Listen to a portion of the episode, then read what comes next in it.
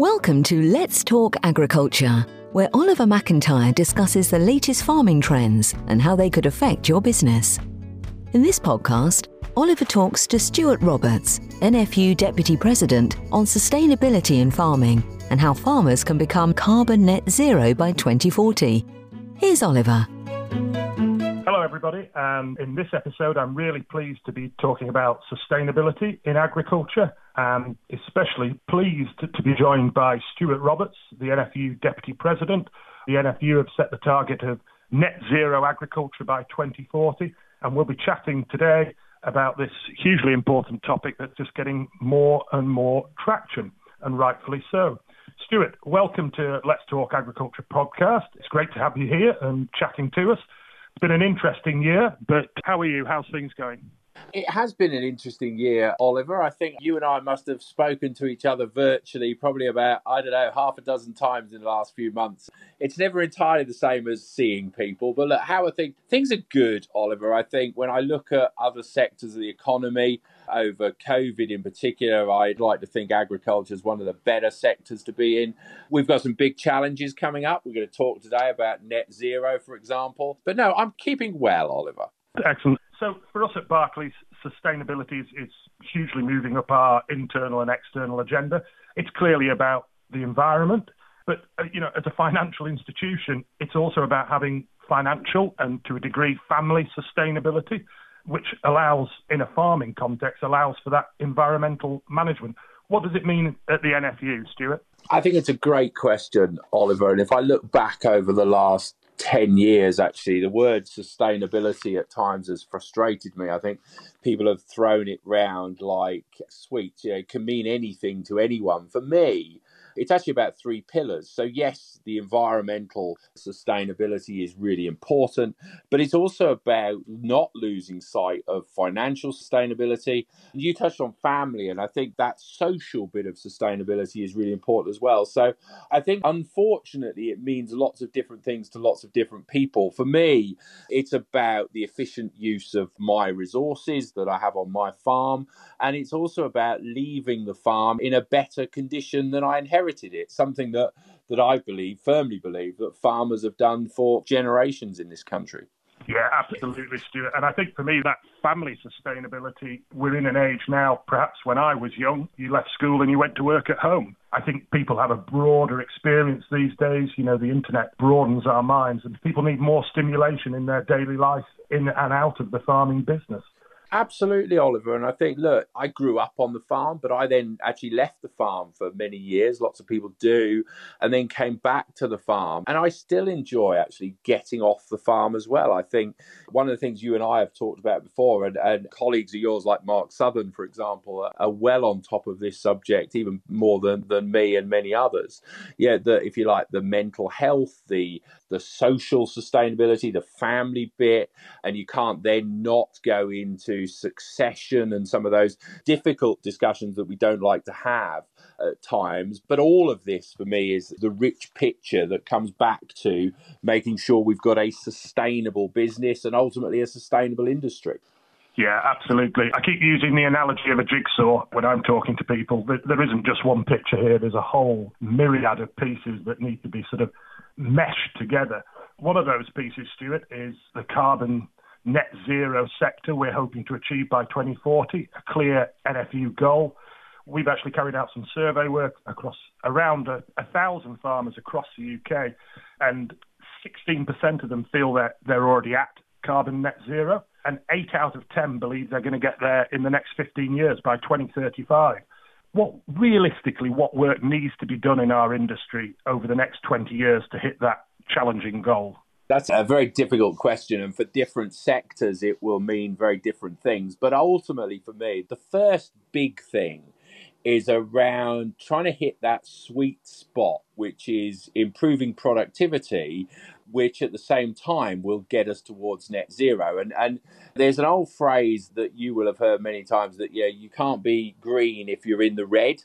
It's one that's been used lots of times. For me, actually, often being green is actually a positive contributor to profitability. You know, if I can use resources more efficiently, if I can become more productive, then I absolutely hit that sweet spot of getting towards net zero. And I think lots of people are actually contributing today towards net zero, but don't realize it because what they're actually doing is they're doing efficiency improvements for financial reasons and not realizing that by definition, by doing that, you're also contributing to net zero. But also, there are some big things we still need to tackle.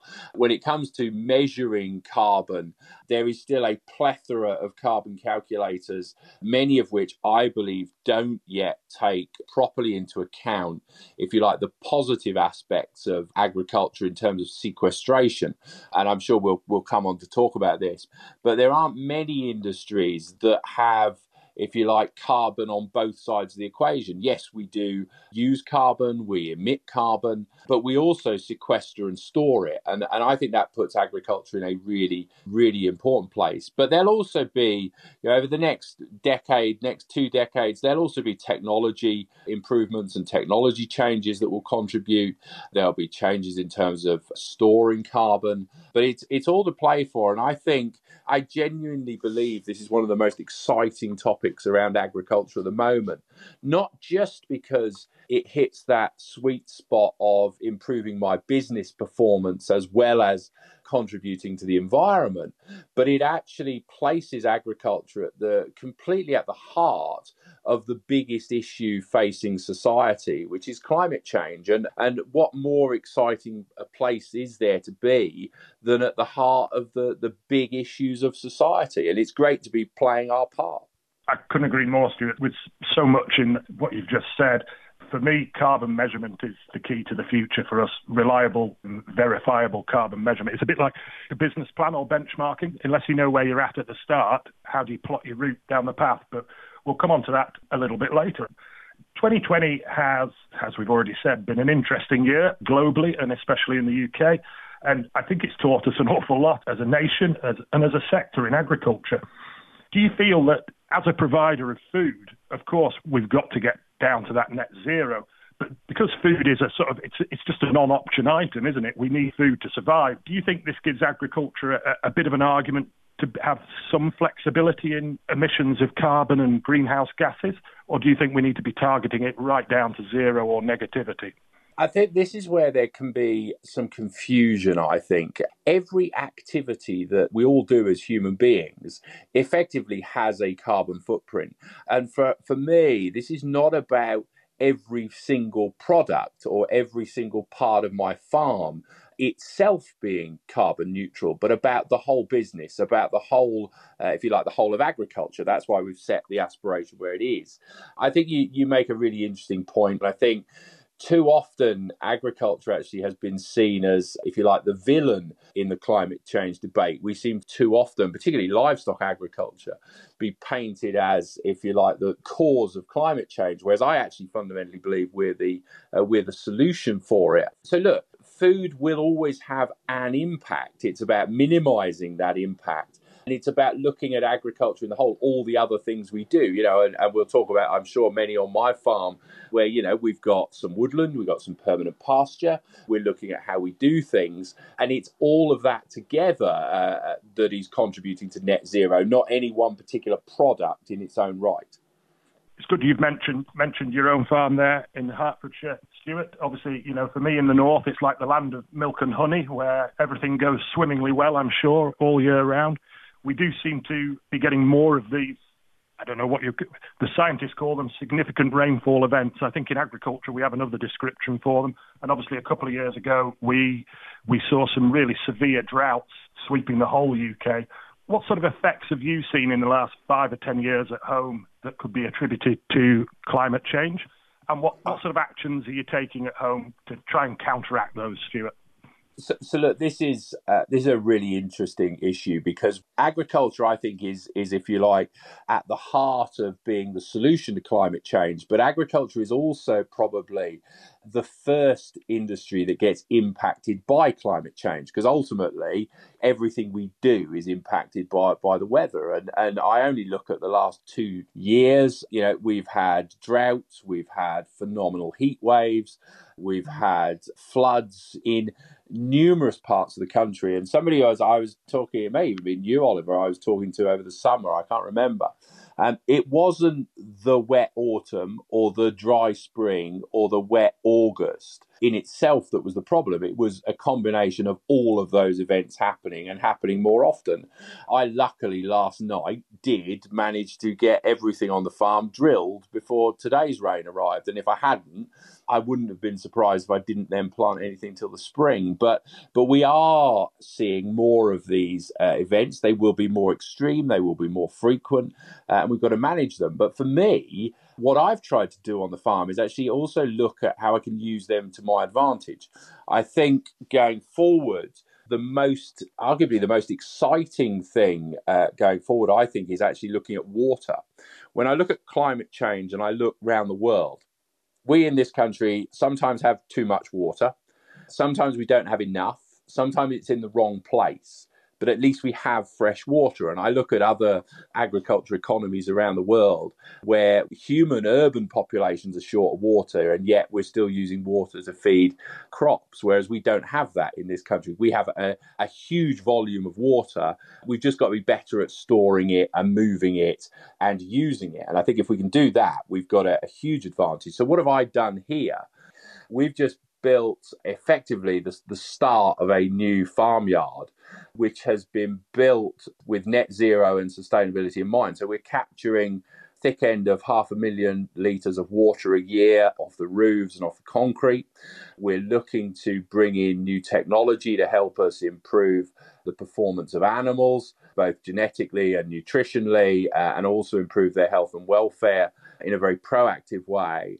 And I think these are things that they're all great for the environment, but they also help my bottom line. I, I aim to not use any mains water for any of my farming operations going forward. And that can't be anything other than positive. And I think, you know, looking at, at water in particular, I see huge opportunities for the UK to have a, a competitive advantage going forward if we invest in it on farm, but also we do need to invest in it at a national and regional level as well. And that's not just about farmers. But I, I see huge opportunities and go back to the point I made earlier that there is that absolute sweet spot of hitting improved financial performance and improved environmental credentials at the same time. I, in my consultancy days, Stuart, so many times we would see looking at that sort of, like you say, the green credentials and looking at environmental management, looking at business efficiency. It, it did actually make good business sense as well, because sometimes it was waste, it was it was overproduction, it was overgrazing. Sometimes habitat management can actually really regenerate and, and make for a more productive farmland.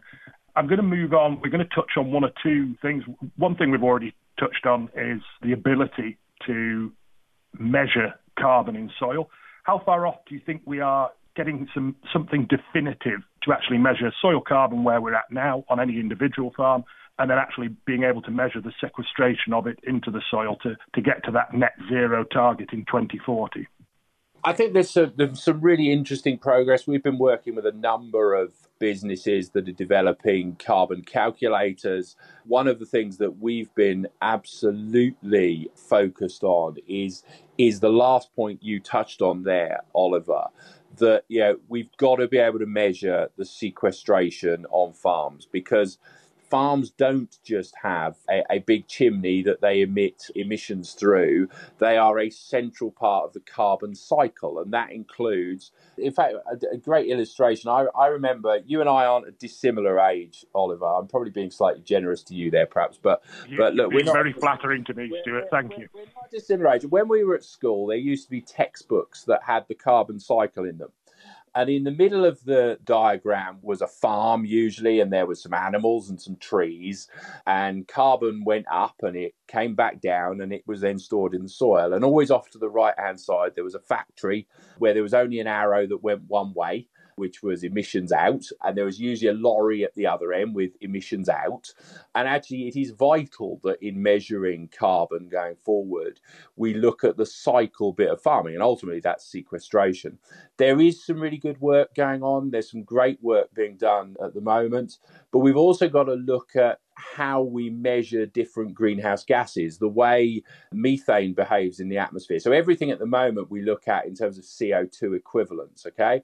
Now, CO2 out of, I'll say your exhaust pipe because I'm, I'm very environmentally friendly. I've got an electric car, right? So, out of your exhaust pipe, the CO2 lasts in the atmosphere about 200 years okay so purely accumulates whereas methane which is has a very high greenhouse gas measurement but actually is very short lived only lives for about 11 or 12 years in the atmosphere. So it cycles and is sequestered back into the soil. And this just isn't being taken account of enough and is something that is at the heart of, for me, of, of agriculture that actually we've got to start to look at that carbon coming down. And then I think actually we can look at a farm as something that is doing the sequestration, but is also storing huge, huge amounts of carbon that ultimately must have, in my mind, a financial value.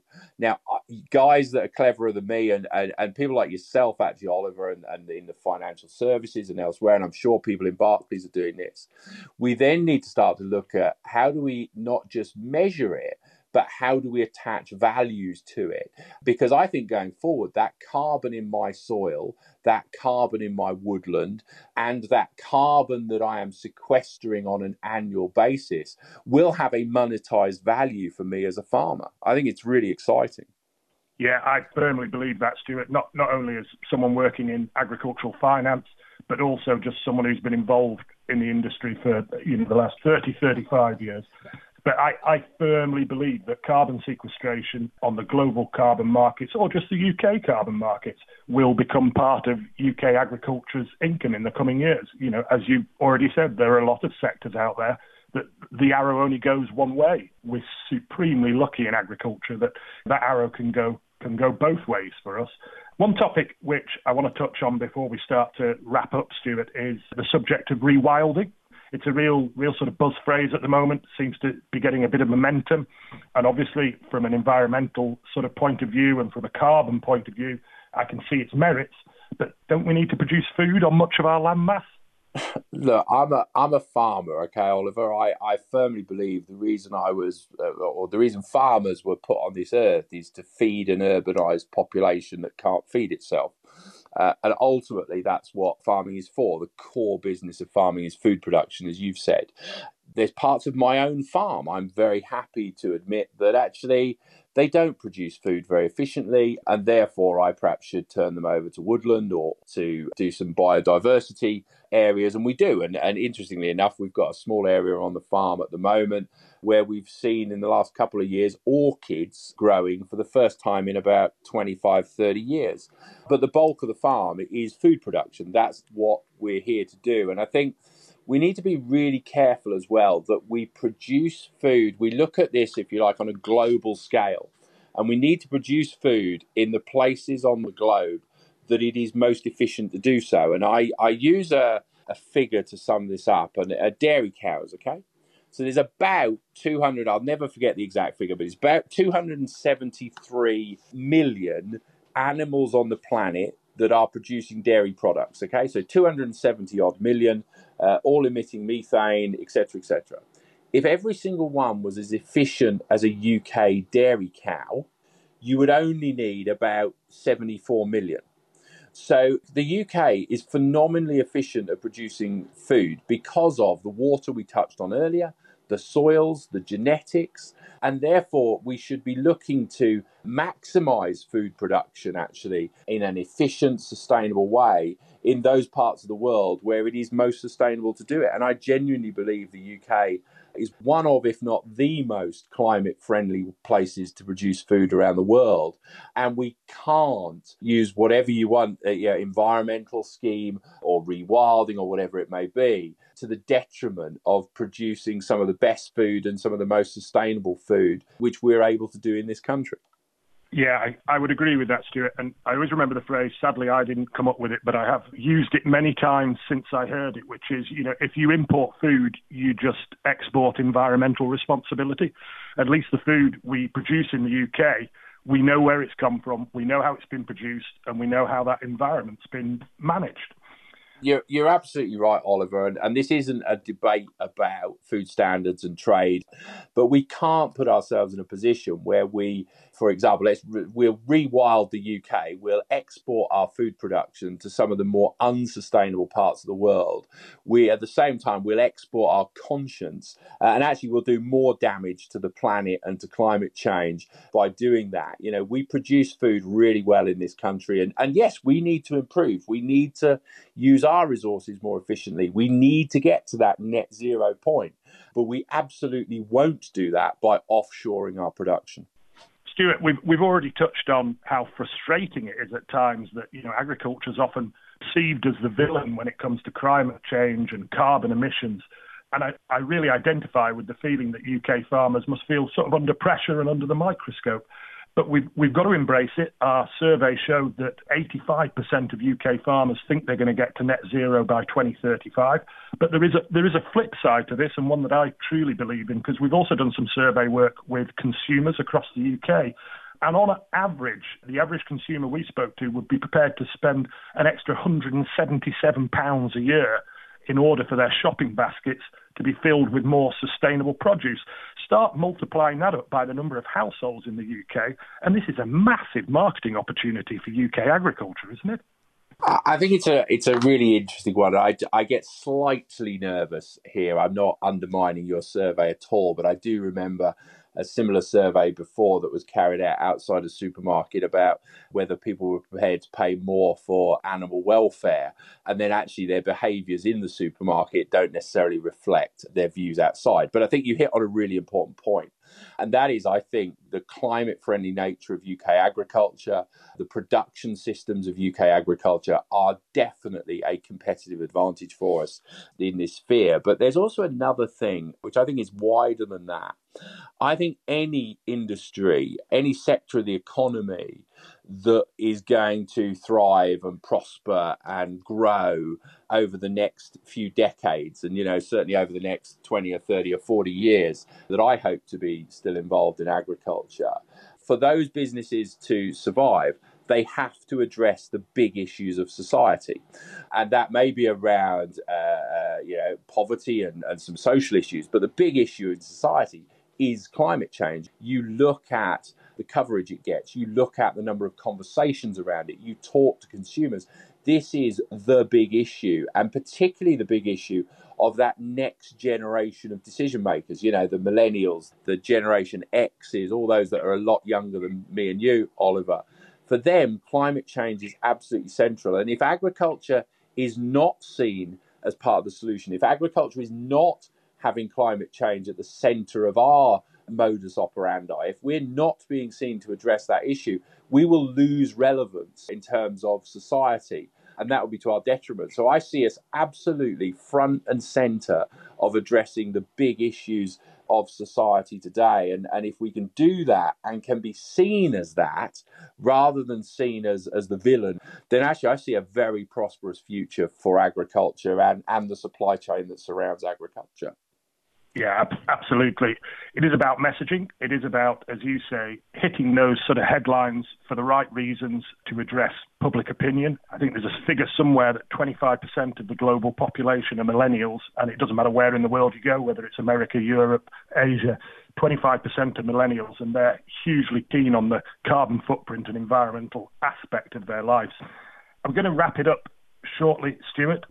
I do think that, you know, for 35 years I've been full time in agriculture. I also grew up on a small family farm. I just think the next five to 10 years are going to be the most exciting, the most dynamic, and have great faith that UK farmers are going to rise to the challenge and, and embrace it. What do you see in real simplistic terms? What are the next steps in the next five to 10 years just to get down that route and down on the journey to net zero? What do you see as the most important things that we need to do as a sector? Um, the first one, Oliver, in some ways this is going to sound really boring, okay?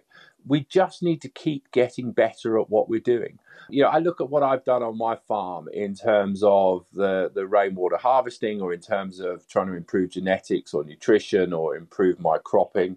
I look at what my neighbours are doing in terms of precision agriculture. I look at what other people are doing in terms of you know, some of the phenomenal advances that are happening in, in the horticulture sector, which is one I get really, really excited about. We've just got to get better at our productivity, improve our productivity, which itself will deliver on resource efficiency it will deliver on uh, towards net zero. And then we can also then start to think about the, the other exciting areas you know the, the energy generation which is an important plank in this the carbon storage that we've touched on on a lot today. And we've also got to Uh, and I, I, believe this is a really important point actually. We ourselves have got to be better at telling our story.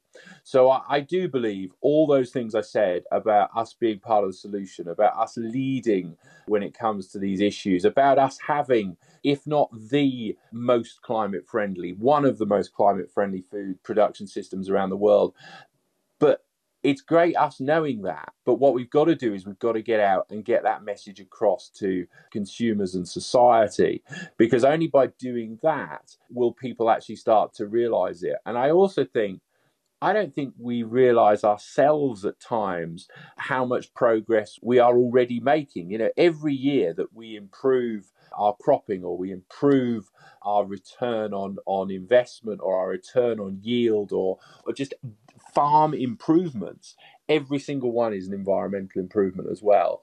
And I think, you know, if we're not going to be confident about ourselves, if we're not going to be positive about what we're doing, and it's great to hear Barclays, and you said it there, you know, wanting to back agriculture, wanting to invest in agriculture. And I hear this time and again from you guys. And, and look, I've seen it in terms of, of my own investment. If we're not going to be confident about our industry, then who do we expect to be? And, and there'll be challenges. But ultimately, we've got one of the best production systems around the world, and it can only get better as people invest in knowledge, they invest in technology, they invest in resources. And, and I genuinely think we will be world beaters, as you say, over the next three, five, ten years. Excellent. Stuart, great discussion as always. Thank you so much for joining us today on Let's Talk Agriculture. Absolute pleasure, Oliver. And look, it's always good to catch up, particularly on such an exciting topic, which I know farmers up and down the country are excited about, society is excited about. And it's great that you've given us some time to pick it up in a bit more detail today. So thank you. Thank you, Stuart. Speaking personally, I know I'm looking forward to working with the NFU, other industry bodies, and farmers across the UK as we all work towards achieving carbon net zero by 2040. Thanks again for listening. If you have enjoyed the Let's Talk Agriculture podcast, please subscribe and you'll receive a notification when we release our next episode, when we'll be taking a look at another important topic facing farming businesses. Our Let's Talk Agriculture Farm to Fork special, where Mark Southern talks sustainability with Nigel Owens, international rugby referee, is available now. And our latest Let's Talk Brokers podcast, delving deeper into issues affecting brokers, is also available. You can find them both on our Let's Talk Business channel. Make money work for you. We're not responsible for, nor do we endorse in any way third party websites or their content. The views and opinions expressed in this content don't necessarily reflect the views of Barclays Bank UK plc, nor should they be taken as statements of policy or intent of Barclays Bank UK plc. Barclays Bank UK plc takes no responsibility for the veracity of information intimated by a third party and no warranties or undertakings of any kind, whether expressed or implied, regarding the accuracy or completeness of the information given. Barclays Bank UK plc takes no liability for the impact of any decisions made based on information contained and views expressed. Barclays Bank UK plc, authorised by the Prudential Regulation Authority and regulated by the Financial Conduct Authority and the Prudential Regulation Authority.